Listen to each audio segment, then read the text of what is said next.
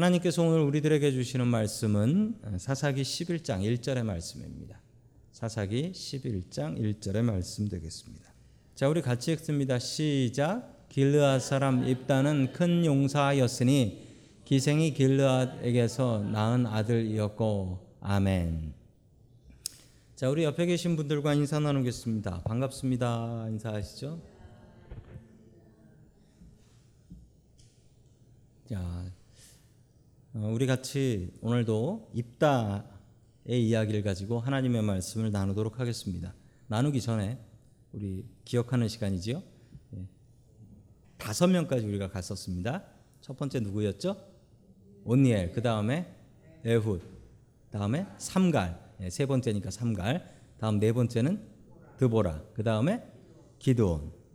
자 여기까지 갔었습니다. 그리고 뭐 지난주에 아비멜렉 나왔는데 그 사람은 뭐 왕도 사사도 아닌 사람이라 그냥 넘어갑니다. 자 그리고 10장에서 두 명이 더 나옵니다. 돌라하고 야일이라는 사람이 나와요. 돌라하고 야일. 이 사람들이 나오는데 이 돌라하고 야일은 뭐 그다지 큰 업적이 없어요. 그냥 기억만 하십시다. 돌라하고 야일이 여섯 번째, 일곱 번째다. 돌라 야일. 자 그리고 여덟 번째인 입다로 넘어가도록 하겠습니다. 자 입다는 우리가 참 잘 아는 사람입니다. 이 사람은 잘못된 약속을 했고 그 약속을 지켰던 사람으로 유명한 사람이지요. 자, 입다는 하나님 앞에서 약속을 했고 그 약속을 지켰습니다. 그런데 이 약속 지키고도 입다는 좋은 소리 듣지 못했습니다. 우리는 어떻게 우리의 말에 책임을 지고 살아갈 수 있을까요? 오늘 하나님의 말씀을 통해서 그 답을 찾기를 원합니다. 첫 번째 하나님께서 우리들에게 주시는 말씀은 깨어 있으라라는 말씀입니다. 깨어 있으라. 뭐 항상 우리는 깨어 있어야 되는데 뭐 우리가 늘 깨어 있을 수는 없지 않습니까? 밤에 잠잘 때도 있고 또 우리가 영적으로 잘 때도 있습니다. 우리는 깨어야 될 때 깨어야 됩니다. 우리의 육신이 깨어야 되고 또 우리들의 영이 주님 안에서 깨어 있어야 합니다. 자, 첫 우리 사사기 11장 1절 말씀을 같이 보겠습니다. 시작. 길르앗 사람 입다는 굉장한 용사였다. 그는 길르앗이 창녀에게서 낳은 아들이다. 아멘. 입다라는 사람이 나오는데 오늘 1장 11장 1절의 말씀은 그 마침표 하나로 완전히 앞뒤가 싹 다릅니다. 길르앗 사람이 있다는 굉장한 용사였다라고 할 때 이 굉장한 용사는 앞에 그 기드온에게서 나왔던 말하고 똑같습니다. 천사가 와서 기드온을 부를 때 뭐라 그랬냐면 큰 용사야, 굉장한 용사야. 영어로는 똑같습니다. A mighty warrior라고 합니다. 똑같아요. 아주 대단한 사람이 나올 것 같습니다. 그런데 마침표 딱 찍고 그 다음 나오는 얘기는 완전히 반대입니다. 뭡니까? 그는 길르앗이 창녀에게서 낳은 아들이다. 라고 이야기합니다. 그의 어머니는 창녀였습니다. 그것이 그에게 아주 큰 문제였습니다. 자, 우리 2절 말씀을 계속해서 보겠습니다. 2절입니다. 시작. 길르앗의 본처도 여러 낳았는데 그들이 자라서 입다를 쫓아내며 그에게 말하였다. 너는 우리의 어머니가 아닌 다른 여들이므로 우리 아버지의 유산을 이어받을 수 없다. 아멘. 근데 왜 자꾸 길르앗이 나옵니까? 길르앗 자꾸 나와요. 그런데 여기서 헷갈리시면 안 됩니다. 길르앗이 여기서 두 가지로 쓰이고 있어요. 길르앗이 어떻게 두 가지로 쓰이겠냐면 그 앞에 말씀 1절의 말씀을 보시면 거기 길르앗이 둘이 나오는데 둘이 달라요. 어떻게 다른지 아시겠어요? 앞에 사람 앞에는 길르앗이라는 동네 사람이에요. 그리고 뒤에 나오는 길르앗은 입다의 아버지예요. 사람 이름이에요. 자, 왜 이렇게 헷갈리냐고요? 자, 화면을 보시고서 눈 좋은 분들은 길르앗을 찾으실 수 있습니다. 어디입니까? 찾으셨어요? 사해 위쪽으로 길르앗 이렇게 세로로 써져 있죠. 지금은 요르단 땅입니다. 요르단 땅인데 저기가 길르앗이에요. 자, 저기가 길르앗이고요. 그 옆에 암몬이라는 나라가 보이시죠? 그러니까 길르앗하고 암몬은 싸울 수밖에 없어요. 지금 이스라엘을 침범한 나라의 이름은 암몬입니다. 지도를 아시는 분들은 그럴 수밖에 없지라고 생각합니다. 왜냐하면 두 개 붙어 있었거든요. 길르앗하고 암몬하고. 자, 이 얘기는 뭐냐면 헷갈린 이유가 길르앗이라는 동네에 살고 있었던 사람 이름이 뭐라고요? 길르앗이었어요. 예, 헷갈리시죠? 서울에 사는 사람 이름이 서울이다. 뭐 이 얘기인 거고요. 그런데 성경에는 그런 이야기가 나옵니다. 유다 지파에 살고 있었던 사람 이름은 유다였다. 뭐 이런 식으로 나와요. 자, 그래서 동네 이름하고 사람 이름하고 헷갈리지 마시기 바랍니다. 형제들이 여럿 있었는데 그 형제들이 사이가 좋지 않았던 것 같습니다. 그 형제들이 힘을 모아서 입다에게 너는 어머니가 다르니 다른 형제들은 한 어머니인 거예요. 한 어머니. 너는 어머니가 다르니 우리와 같이 재산을 나눠 가질 수 없으니 나가라. 아버지가 그랬던 게 아니고 이 재산을 물려받을 형제들 가운데 싸움이 난 것입니다. 부모님은 이런 싸움을 하지 않죠. 그런데 형제들은 누가 재산을 더 많이 갖는가 이것 때문에 싸움하는 일이 지금도 있지요. 지금도 있어요. 실제로 있을 수 있는 이야기고 성경에서 발생한 일입니다. 자, 그런데 길르앗의 어머니가 누구였다고 하냐면 이름은 나오지 않지만 창녀였다라고 합니다. 창녀였다고 하는데 오늘 성경에 이 길르앗의 어머니가 길르앗을 낳았다는 얘기는 나오지만 어머니 얘기가 전혀 안 나와요. 심지어 이 입다가 쫓겨난다라고 했을 때 만약에 이 창녀인 어머니가 같이 들어와 살았으면 같이 쫓겨나야 되잖아요. 그런데 오늘 성경 말씀에 보면 입다만 쫓겨나요. 그래도 아마 아마도 아마도 이랬을 것이라고 봅니다. 그 창녀를 통해서 입다가 태어났고 입다의 양육권을 가지고 와서 그 길르앗이 아버지가 입다를 키웠던 것 같습니다. 아버지 입장에서는 내 자식이거든요, 이것도. 그렇지만 형제들 입장에서는 이건 뭐냐, 이건. 도대체 이건 뭐냐. 이렇게 되어버린 것입니다. 자, 계속해서 우리 11장 3절의 말씀을 봅니다. 시작. 그래서 입다는 자기의 이복 형제들을 피하여 도망하여 돕이라는 땅에서 살았는데 건달패들이 입다에게 모여들어 그를 따라다녔다. 아멘. 자, 건달패들하고 어울려가면서 살았다라고 하는데 이 건달패라는 말이 예, 건달패라는 말이 보면 이 건달이라고 하기에는 조금 어, 적당치 않습니다. 적당치 않아요. 자, 왜 그러냐면 이 건달이라는 말이 적당하지 않은 이유가 이 히브리어 성경인 원어 성경을 보니까 쓸데없는 짓을 하는 사람들이라는 뜻입니다. 쓸데없는 짓을 하는 사람들. 이걸 건달이라고 볼 수도 있지만 그 영어 성경에는 adventurer라고 나와요. Adventurer. 이 adventurer라고 하면 모험가거든요. 우리한테 이거 모험가는 좀 익숙하지 않은데 그 입다가 몰려다녔던 사람들은 이 깡패들이라고 볼 수도 있지만 그냥 쓸 데없이 지 목숨 아까운 줄 모르고 이상한 짓 하고 다니는 사람들.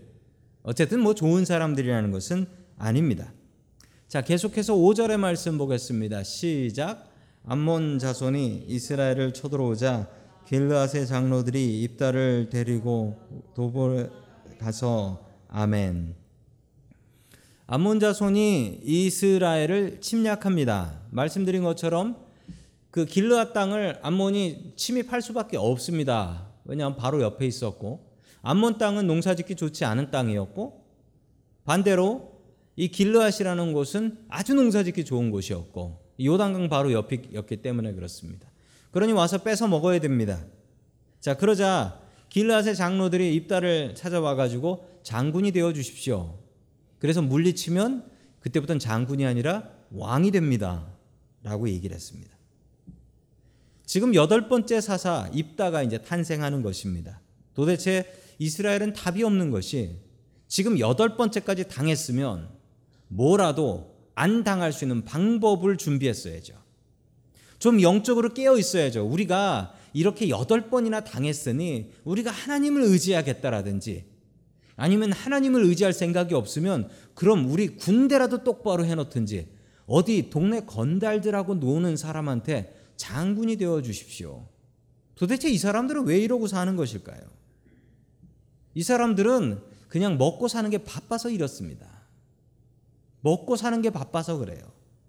먹고 사는 게 바쁘다 보니까 영적으로 잠을 자고 육적으로도 잠을 잤던 거예요. 나라가 이 모양이 되도록 여덟 번 나라가 무너지는데도 이 사람들은 기도를 하고 하나님께 의지한 것도 아니고 깨어서 군대를 세워놓은 것도 아니고 둘 중에 아무것도 아닌 것이었습니다. 이런 이스라엘 백성들의 모습을 보면서 어쩌면 안타까운 나의 모습을 발견하게 됩니다. 우리가 영적으로 깨어야 되고 육적으로 깨어야 된다라고 이야기를 합니다. 그럼에도 불구하고 우리는 나의 하는 일이 바쁘다, 먹고 사는 일이 바쁘다라는 것 때문에 영적인 잠을 자고 있지는 않습니까? 한심하게 이스라엘 백성들은 지금 여덟 번째 똑같은 고난을 당하고 있는 것입니다. 배우는 것도 없이 그냥 고생만 하고 있는 것이에요. 우리는 깨어 있어야 됩니다. 영적인 깊은 잠에서 깨어나십시오. 깨어서 주님 바라보시고 주님 의지하며 우리의 준비해야 될 것들을 영적으로 준비하며 살아갈 수 있기를 주의 이름으로 간절히 축원합니다. 아멘. 두 번째 마지막으로 하나님께서 주시는 말씀은 말의 책임을 지라라는 말씀이에요. 말의 책임을 지라. 입다는 전쟁터에 나가면서 두려웠습니다. 두려웠기 때문에 그는 하나님 앞에 이런 약속을 하게 됩니다. 우리 11장 31절 말씀 같이 봅니다. 시작. 내가 암몬 자손을 이기고 무사히 돌아올 때 누구든지 내 집 문에서 먼저 나를 맞으러 오는 그 사람은 주님의 것이 될 것입니다. 내가 번제물로 그를 드리겠습니다. 아멘. 입다는 두려웠습니다. 여지껏 다른 싸움은 해봤어도 사람들 이 끌고 전쟁 나가보는 건 처음이고 이건 싸워봐야 지겠다라는 생각이 들었는지 입다는 하나님 앞에 성원을 합니다. 하나님, 내가 전쟁터에서 무사히 살아서 돌아오면 무사히 살아서 돌아오면 나를 제일 먼저 맞는 그, 그 사람을 하나님 앞에 태워서 번제물로 드리겠습니다. 참 이것은 무식한 얘기입니다. 하나님께서 사람을 제사로 드리는 것을 얼마나 증오하시는데 입다가 하나님 앞에 제일 먼저 나오는 사람을 하나님 앞에 번제물로 드리겠습니다. 이렇게 약속을 해버렸던 것입니다. 입다가 아주 큰 착각을 하는 것은 하나님을 몰라서 그렇습니다. 하나님은 이것을 가증히 여기신다라고 성경에 말씀하고 있습니다. 입다는 전쟁에서 크게 이깁니다. 입다가 이렇게 전쟁에서 이겼던 이유는 하나님 앞에 입다가 이렇게 약속을 해서 이긴 게 절대 아니에요. 원래 이길, 이길 전쟁이었어요. 오히려 이렇게 입다가 했던 약속 때문에 하나님께서는 더 고민하셨을지도 모릅니다. 첫 전투라서 걱정했는데 전쟁은 입다에게 달린 것이 아니고 전쟁은 하나님께 달려 있습니다. 우리가 싸우는 영적인 싸움이 있습니다. 그 싸움도 역시 하나님께 달려 있는 것인 줄로 믿으시기 바랍니다. 아멘. 자, 계속해서 34절 말씀 같이 봅니다. 시작. 입다가 미스바에 있는 자기 집으로 돌아올 때에 소구를 치고 춤추며 그를 맞으려고 나오는 사람은 바로 그의 딸이었다. 그는 입다의 무남 동료였다. 아멘. 전쟁에서 승리하고 돌아올 때 이스라엘의 풍습이 있습니다. 당연히 전쟁에 나가서 싸우고 돌아오면 그 반기로 나가죠. 반기로. 야, 전쟁에서 이겼댄다라고 하면 동네 사람들이 반기로 나와서 박수 쳐주고 노래를 부릅니다. 자, 그런데 이스라엘 풍습 중에 하나가 그들의 가족 중에 딸들은 딸이 있다면 그 딸들은 절대로 밖에 나와서 아버지를 맞으면 안 됩니다. 이게 이스라엘의 법이에요. 딸들은 집에서 아버지를 기다리고 있어야 합니다. 그 딸들이 밖에 나가서 아버지를 기다린다고 한다면 뭐 반가워서 그럴 수는 있겠지만 동네 사람들은 손가락질합니다. 어떻게 여자애들을 키웠길래 저 여자애들이 그 나와가지고 저러고 있나? 동네 사람들이 욕합니다. 자, 그래서 딸들은 집에서 아버지를 기다려야 한다라는 풍습이 있습니다. 아마도 이것 때문이었을지도 모릅니다. 입다는 제일 먼저 나오는 사람이라고 할 때 딸 하나 있는 그 딸은 절대 나오지 않는다. 이걸 분명히 알고 있었어요. 입다는 입다의 딸은 그 풍습을 어기고 이 딸이 나가서 아버지 앞에서 춤을 추면서 아버지를 기다리고 있었습니다. 왜 이 딸이 나갔을까요? 그 이유는 하나님께서 입다에게 분명히 가르치고 싶은 말씀이 있었던 것 같습니다. 입다에게 가르치고 싶었던 말씀은 네 입이라고 함부로 이야기할 거 아니다.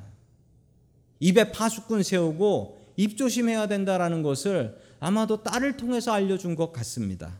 입다가 왜 입다인 줄 아십니까? 입 다물어 해서 입다입니다. 입을 다물어야 돼요. 유대인의 미, 미드라시라는 설교집이 있습니다. 유대인들의 그 랍비들이죠. 랍비들이 설교를 한 설교집이 남아 있습니다. 그 설교집에 보면 이 입다 이야기가 나오는데 그 입다 이야기에 지금 여기서부터 생략된 부분이 있다라고 나옵니다. 그 입다의 딸이 죽게 된 거 아닙니까? 입다의 딸이 순순히 죽었을까? 여러분들 갔다 오면 순순히 죽겠습니까? 순순히 죽을 수 없죠. 입다의 딸이 무슨 일을 했냐면 입다의 딸이 장로들을 찾아가서 이 우리 아버지가 했던 약속을 취소할 방법이 있습니까? 라고 물어보니 그 장로들이 얘기를 해줬대요. 어, 성경에 이런 법이 있다라고 하면서 이 법을 알려줬답니다. 레위기 27장 4절 봅니다. 시작. 여자의 값은 30세겔이다. 아멘. 레위기 27장은 레위기의 마지막이고요. 서원 기도예요. 서원 기도. 약속을 하고 나서 그리고 앞부분에 뭐가 나오냐면 취소하는 방법이 나와요. 취소하는 방법. 그러면서 여자의 값은 30세겔 이거 내면 된다는 겁니다. 아버지가 어, 내가 잘못 얘기했어라고 이야기를 하고 내가 율법에 있는 대로 어, 은 30세겔을 내겠습니다라고 이야기를 하면 무효가 된다라는 겁니다. 자, 은 30세겔은 얼마일까요? 우리 지난 시간에 은 한 세겔이 얼마인지 배웠습니다. 얼마였죠? 4일치 임금이랬어요. 한 세겔이 4일치 임금. 그러면 30세겔은 얼마입니까? 3, 4, 12, 120일. 그러면 30일로 생각하면 넉 달. 넉 달 동안 일하면 되는 거예요. 아니, 하나밖에 없는 딸인데 입다가 돈이 없겠습니까? 없으면 일하면 되지. 없으면 할부로 끊으면 돼요. 그럼 돼. 딸을 어떻게라도 살릴 수 있는 거예요. 그런데 그 미드라시라는 설교 집에 보면 이렇게 딸이 아버지에게 가서 얘기했음에도 불구하고 아버지는 딸의 말을 듣지 않았다. 라고 나옵니다. 입다는 왜 그랬을까요? 세상에 바보 중에 제일 바보가 딸 바보라고 하던데 자기 딸이 분명히 살려달라고 애원을 했을 텐데 어떻게 입다는 이랬을까요? 입다의 마음은 이랬습니다. 내가 이제 장군이고 왕이 되는데 왕의 말은 그냥 법이거든요. 왕의 말은 틀려도 그냥 법이에요.